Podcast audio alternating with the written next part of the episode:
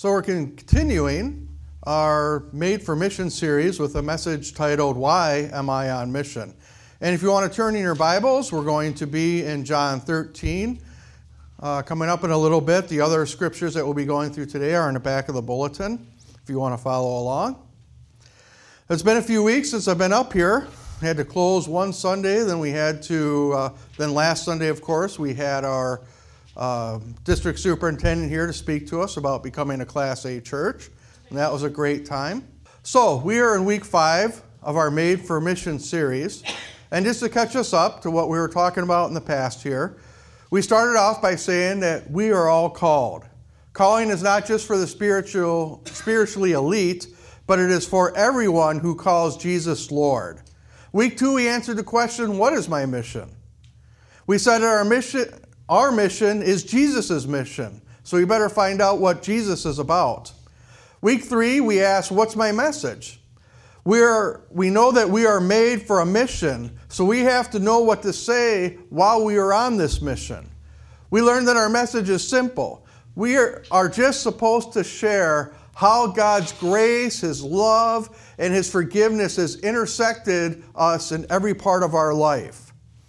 And finally, about three weeks ago, we talked about who's my mission.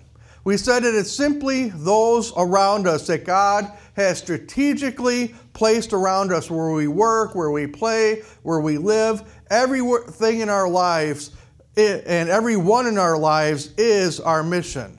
So here we are today answering the question why we are on mission. And when I first came to this church, people challenged me. They said, Well, you're going to go to a small church in a small town in a small county, and everything there is going to be small, and everything there is, is going to be rural, and everything there is just kind of going to be, you know, not as much as you're used to living in a city and all that. And one person sat me down and said, You know what? You need to get that small country church mindset out of your mind. He said, You need to start thinking of this being an opportunity to be a county wide church. Not just a church that exists in the city of Whitehall, not just a church that exists, you know, quote unquote, like my daughters say, you live in the middle of nowhere, but a church that has the potential of having a county wide impact. And when you start to think that way, of us having that kind of a county-wide impact, it can seem kind of overwhelming. If we just think about this building as where we hold services, when we realize that everyone here is the church, then all of a sudden we realize that we have impact or opportunities to make an impact all over the place. If we were to map out where everyone who either attends or is a member here lives in this county, you'll see that we cover a pretty good section of this county right now. Last week, or a week before last, was a great example of that. The day that I was going to originally bring this message, we got a major snowstorm. It shut down a lot of the roads into town, and especially like right here in front of the church, it was all snow blowing, and, and we couldn't get in and out of here. But what if we have people who think, well, I'm on a mission. I don't want to see Jesus' work stop on that Sunday because of some precipitation. Let me make a few phone calls. I know maybe Keith lives near me, or, or Chris lives near me, or somebody else out there lives near me. Maybe we can get together and just have a Bible study and hold church at one of our houses. Maybe we could, we could do things like that. And what if we have people all over the county thinking the same way? We might have one church, but we'll be in multiple locations then. Our former superintendent, Larry Leby, said something about that at our district uh, meeting several years ago. He said, I don't see this district as having over 200 churches in different locations. He says, I see one church in over 200 locations. We're all just located in a different spot doing the same mission to different people, but it is all one church. And I know from the start that sermons like this can bring up two reactions. For some people, you're going to get kind of pumped up and wondering how, how is God going to do this? Or how can we serve God in bigger and better ways? And for others, you find yourself asking questions like, My goodness, Pastor John, can't I just be a normal person? Can't I just go to work? Can't I just pay my taxes? Can't I just go to school or, or just live my life like everyone else? Can't I even just go to the grocery store without having to worry about being on mission or how, to, how God might use me to reach people? Well, let me answer this with an illustration of how Jesus wants us to live. It's important to understand that Jesus is inviting us into a chicken pot pie relationship a TV dinner relationship. I'm talking about food, so I should have everybody's attention now, right? You know, everybody seen TV dinners? Nice thing, stick if you're a single guy, you know what a TV dinner is, right? Okay. Um, stick it in the microwave, stick it in the oven, it all comes out. It's in its own little separate compartments, so you can completely devour the steak and you can co- completely avoid the cauliflower because cauliflower is of the devil. In the same way, we can easily break our lives into their own distinct compartments. We got one compartment entitled family, another entitled work, another entitled friends, another enti- entitled spiritual beliefs. It's called compartmentalization. I know because I do that to a degree almost all the time. We all have our boxes. We have a spiritual box. We have a family box. We have a work box. We have a school box. We have a one special person in our lives box. And for some, some people are, are really, really good at this. I, I have a tendency to live like this also. And the thing that when you get really good at that, you will only open one box at a time. So Sunday morning box is right here. The box doesn't touch anything else and you have that box open. Then at about 11:30, 11:45, if I'm long-winded that day, you get to close that box, put it back up on its shelf, take out recreation box, put it down on the on the on the stand here, open it up, and exist in that box now. The problem is, is that Jesus isn't interested in your boxes. Jesus is interested in you. Everything. That means if there's a box over here of stuff that you know would be embarrassing if we were to open that box and show everybody right now, Jesus wants in, in there too. Jesus wants a part to be in every part of our lives. He doesn't want us to have a TV dinner relationship with him. He wants the chicken pot pie. With chicken pot pie, all the food is mixed in. You can't separate, it's very, very difficult to separate out the cauliflower then. So you have to, to pick up your cross and eat the cauliflower. You have to sacrifice and eat the cauliflower. Yeah. Okay? At least I got one amen today. It's all mixed in there. The chicken, the carrots, whatever you're eating, it's all mixed in there. But that's the same that the way it should be with our walk with God. It's all mixed together. He is Lord of everything the good, the bad, the ugly, the stuff we'd be embarrassed that ever, anyone else knows about. He wants us to totally eliminate all those compartments and just be one with Him, trusting Him with all of it. Let's look at this principle in God's Word. We're going to be in John chapter 13, and we're going to be starting in verse 1.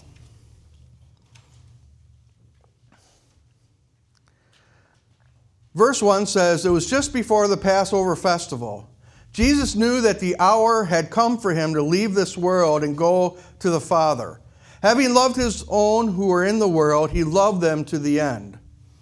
The evening meal was in progress, and the devil had already prompted Judas, the son of Simon Iscariot, to betray Jesus. So Jesus knew that the Father had put all things under his power and that he had come from God and was returning to God. So he got up from the meal, took off his outer clothing, and wrapped a towel around his waist. After that, he poured water into a basin and began to wash his disciples' feet, drying them with a towel that was wrapped around him. One of the things that I've learned when you read the Gospels is often the most frequent response that people had to what Jesus did and said was utter amazement. Jesus was an expert at doing things that other people never saw coming. You ever have that response to Jesus in your own life? That somehow he blesses you? That somehow he, he forgives you? Somehow he, he just knocks your socks off one day and you never saw it coming? Or maybe it was like that before, maybe several years ago, maybe decades before. But you've been around this Christian thing for a while. And when you're surrounded by the amazing, even the amazing can become commonplace. And maybe that's how the disciples felt after three and a half years of following Jesus. I mean, just imagine this for a moment. Hey, yeah, Jesus just healed another blind guy. Yep. Hey, another paralyzed guy walk. Yeah, that's just normal. Oh, wow, the Holy Spirit just, just totally healed that demonic person. Yeah, yeah, it's pretty typical around here. You see, that loss of appreciation for the amazing can deaden the sense of Jesus' mission and work in our lives and how he wants us to work in the lives of others. You see, for many of us, it may be, it may be easy for you to turn this sense of mission on and off. But Jesus, our example, was always on mission. He didn't have an off switch. Or if he did, you ever seen an on switch in a house that nobody wants tur- ever turned off and they put a piece of tape over it? I don't know if you've ever seen that. I see that once in a while. That's how Jesus was. He had a piece of tape over it and nobody was going to turn that switch off for him. He knew why he was on mission. And it was stronger than any of the reasons or any of the excuses that he could have got that he could have used to get him off track. I mean, Jesus could have had the same excuses that many of us may have come up with not to wash the disciples' feet. After all, he's having a nice meal with his friends. Jesus knew that this would be his last meal with his friends on this side of the cross. Jesus could have said, You know, I'm at a party. Can I not think about serving others for the next couple hours? I mean, I get it if I'm on a missions trip at church but can I just enjoy a Friday night with friends? Or maybe Jesus could have looked forward in time and said, You know, these guys, they don't deserve me humbling myself before them. For crying out loud, do you see what a mess these 12 are? And I'm going to do this for them? Maybe he could have looked even a little further in time and said, You know, Peter, I'm going to wash his feet. He's going to deny me in a couple of hours to my face. And they're all going to run away. They're all going to abandon me. Jesus' servant heart, though, was bigger than whatever that person was deserving that he was thinking about. And he could have again looked forward in time and said that there were no immediate results of his actions. After all, he goes and he washes their feet, and then they still spent the rest of the night arguing and trying to position themselves for the maximum reward when Jesus takes control of Israel in their minds. He could have easily said, What's the point? And finally, Jesus knew what was coming. He knew he was going to the cross. He knew he was about to be arrested. He knew he was about to be beaten.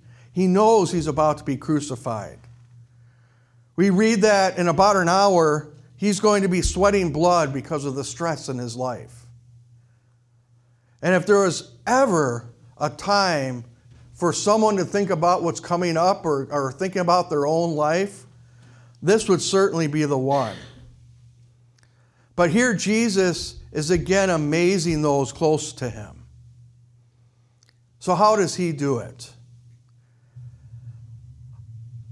The answer to that is going to be how we are able to stay passionate about the mission, even when we don't feel like it.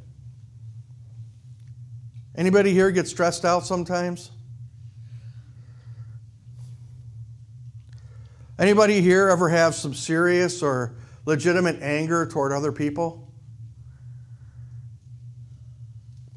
Anybody have a person that they would consider an enemy, but God may still want you to, to reach out to them and be kind to them? How did Jesus do it? This is the key. The foundation of his mission flowed from his identity. Lots of things shape how we see ourselves and how we think of other people. But what if your identity was truly found in God? You see, this was definitely true for Jesus. He knew who he was. He was a son of God, and his mission was clear. He knew whose he was.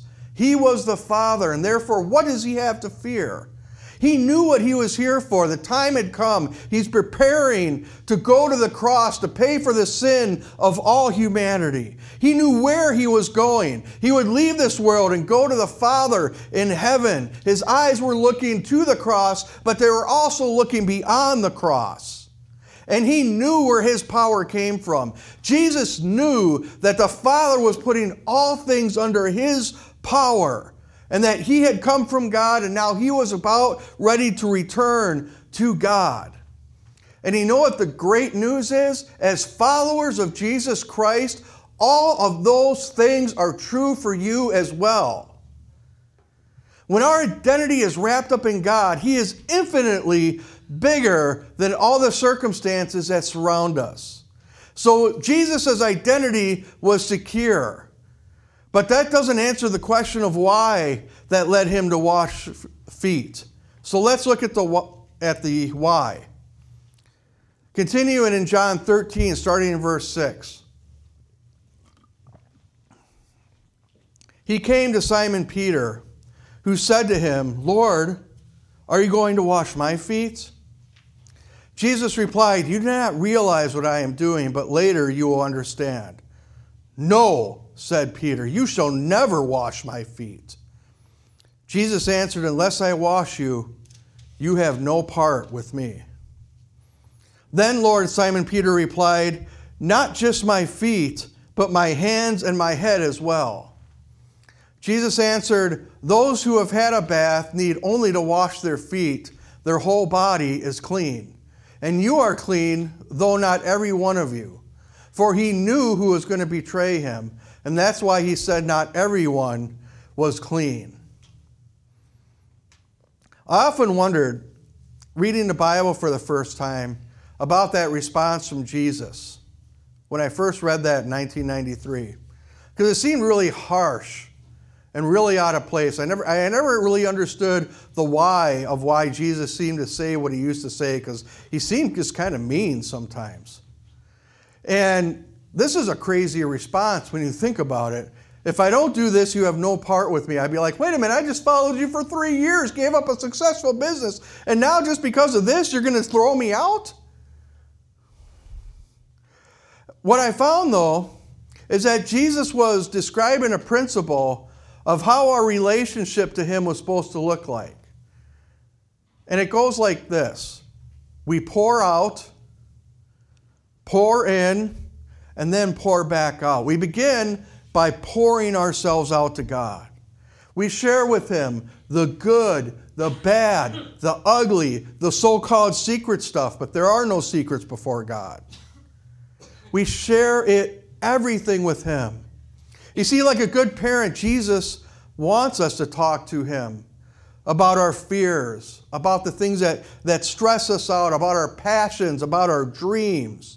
And then after we pour everything out to God, then He can pour into us. This most often happens through the Holy Spirit when we take in the Word of God, when we do our Bible reading and our prayer. It also happens um, through the fellowship that we have here with one another as we meet in the church and with each other throughout the week. God fills us up with encouragement, fills us up with conviction, fills us up with, with guidance and wisdom. And then from His overflow, we pour out ourselves to others. You see, right after this scene, Jesus goes to the Garden of Gethsemane where he pours his heart out to God. Didn't Jesus Jesus Christ, the ruler of the world, the co creator, said that I am terrified. I am so scared that I'm trembling. I am sweating blood because I'm so frightened. He wasn't afraid to pour that out before his Father. He poured out his heart to God. The passage says that God sent an angel to strengthen him, to pour back in to him, and remind him of his mission. And finally, Jesus goes from there to give his life on the cross to forgive the sins of all mankind. And isn't that the ultimate pour out? What this shows us is that the depth that I pour out to God is the depth that God pours into me. And to the death that God pours into me is the depth that, the depth that I am able to pour out to others. That's why we should follow Jesus' example of pouring ourselves out to God so He can pour Himself into us. And that's a big idea for us to follow. Your friends, your family, your neighbors, your coworkers, whoever else God puts into your path does not need you. They need Jesus. And what Jesus was trying to explain and teach to Peter is the same for anyone who calls Jesus Lord. And Jesus' primary call on Peter's life and his primary call on your life and my life has always been intimacy. It's always started with relationship. Jesus told Peter on day one, Follow me. He didn't say, I am calling you into the ministry. I'm going to make you the rock of my church. I'm going to do all these things in your life. He just simply said, Follow me. You know, we can get so wound up wondering what God wants to do in our lives or who He wants us to be. I would just tell you this morning stop that. He wants to be your God. It's, it's, it's that simple. And if Jesus is your God, everything else can flow from that. See, otherwise we get all this stuff in our lives, all these, all these passions, all these things that we think that God wants us to do, but we forget who we're doing it for. And that's how ministries, that's how people, that's how, how just even denominations and different groups get so far off the rails because they forget that Jesus' first command to us was follow me.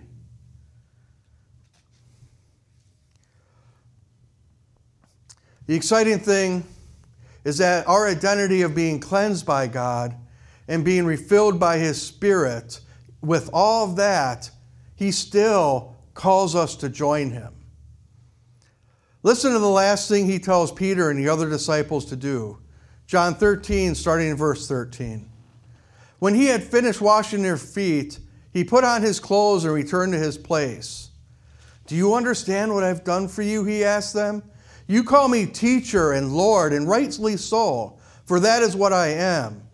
But now that I, your Lord and teacher, have washed your feet, you should also wash another's feet. I have set you an example that you should do as I have done for you. He tells them to simply to go out and do the same for others. As I've poured into you, now you pour in to others. And this story, it has multiple layers. It can be taught and looked at from a, a number of different ways. But we see not only or not only do we see where Jesus puts his foundation so that he's able to stay on mission, even when everyone else would give up and walk away, we also find as God pours more of himself into us, he will lead us to a greater level of service and sacrifice for him. You see, everything in our world talks about upward mobility. The American dream, get a bigger house, get a better car, get a, you know, more toys you know, the, the bumper sticker, he who dies with the most toys wins. I say, he who dies with the most toys still dies. You don't see a you don't see a U-Haul behind a hearse, right? God actually leads us to downward mobility. And that idea of downward mobility is, is the exact opposite of our culture, but it's His way. That's why Jesus said the, the greatest among you must be the one who is least. And Jesus led that. He showed us that. After all, He exchanged a throne in heaven for a cross on earth. Jesus told, uh, tells us in John 13, 16, He said, Very truly I tell you, no servant is greater than his master, nor is a messenger greater than the one who sent him. Now that you know these things, you will be blessed if you do them. Notice He doesn't say, Serve and sacrifice so, for others that God will give you some spiritual brownie points. Although that, that will happen, our rewards will be based off how faithfully we served Him here on earth. Instead, Jesus says, You will be blessed if you do it. Meaning that when you serve others for the sake of the kingdom of God, you're the fortunate one. You're the one that's going to be blessed. And I think anyone here who has served Christ for any length of time will be able to testify to that. It is not a burden, it is a joy to serve the Lord. And there's two main reasons that he says here that you will be blessed. The more you serve and sacrifice out of that overflowing cup, the more you're like Christ. And the more you serve and sacrifice, the more you are with Christ. The deeper you go down there, the more you get immersed in His love, His character, His, his just overwhelming holiness of, of thought and mind and action. It's only there it's only there as we dive deep into the richness of God that we truly learn that Jesus is enough. If you have Him, you have everything you need. So that's the challenge for us today. The challenge is pour out all your stuff. Pour it out to Jesus and allow Him to pour back into you. And some of you might think, well, it's too late for that. I've already lived most of my life. And if that's you, I would say this to you don't give up on a God who will never give up on you. It is not too late for you. Not, there hasn't been too many days in the past. God can take that and redeem it and bring you into a destiny that you can't even imagine. And you might have that whispering in your ear right now from the enemy saying, You can't do it. Don't stretch yourself. You'll fall. You've messed up way too much. And I need to tell you right now the Holy Spirit would say, Shut up, devil. Because God is saying, I still believe in you, and I'm not done with you yet. The best is yet to come. There's a promise in the Word of God in 1 Corinthians 2, verse 9, that says, No eye has seen, what no ear has heard, what no human mind has conceived, the things God has prepared for those who love Him. And I would tell you this morning, you have no idea what is behind the curtain of complete surrender to God. But I can tell you, you can trust Him. You can trust His word, and you can trust His plan for your life.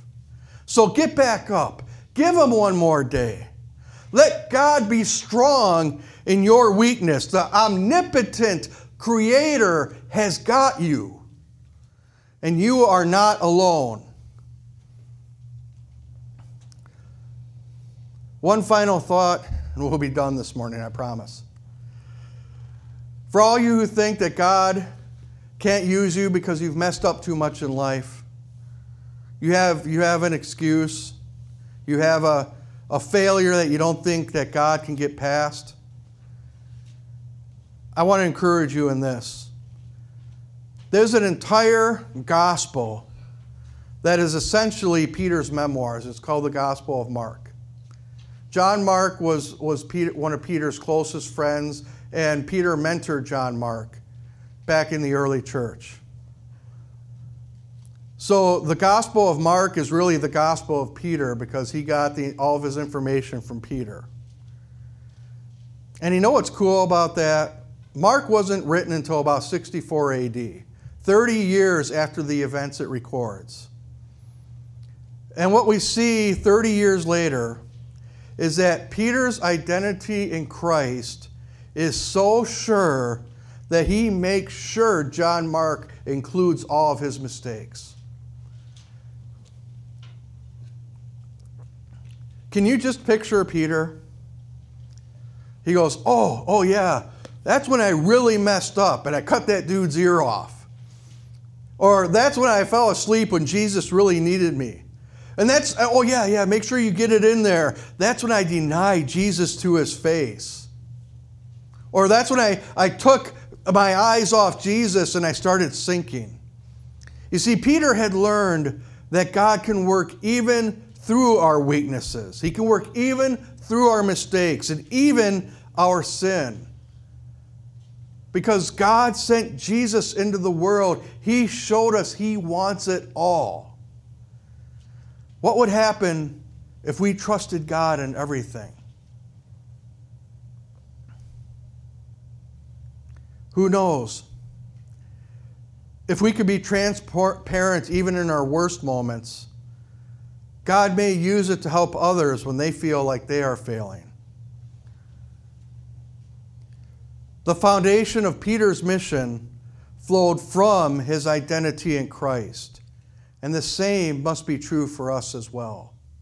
That's the only way we can make an impact on this community, this county, or this world. Let's all stand.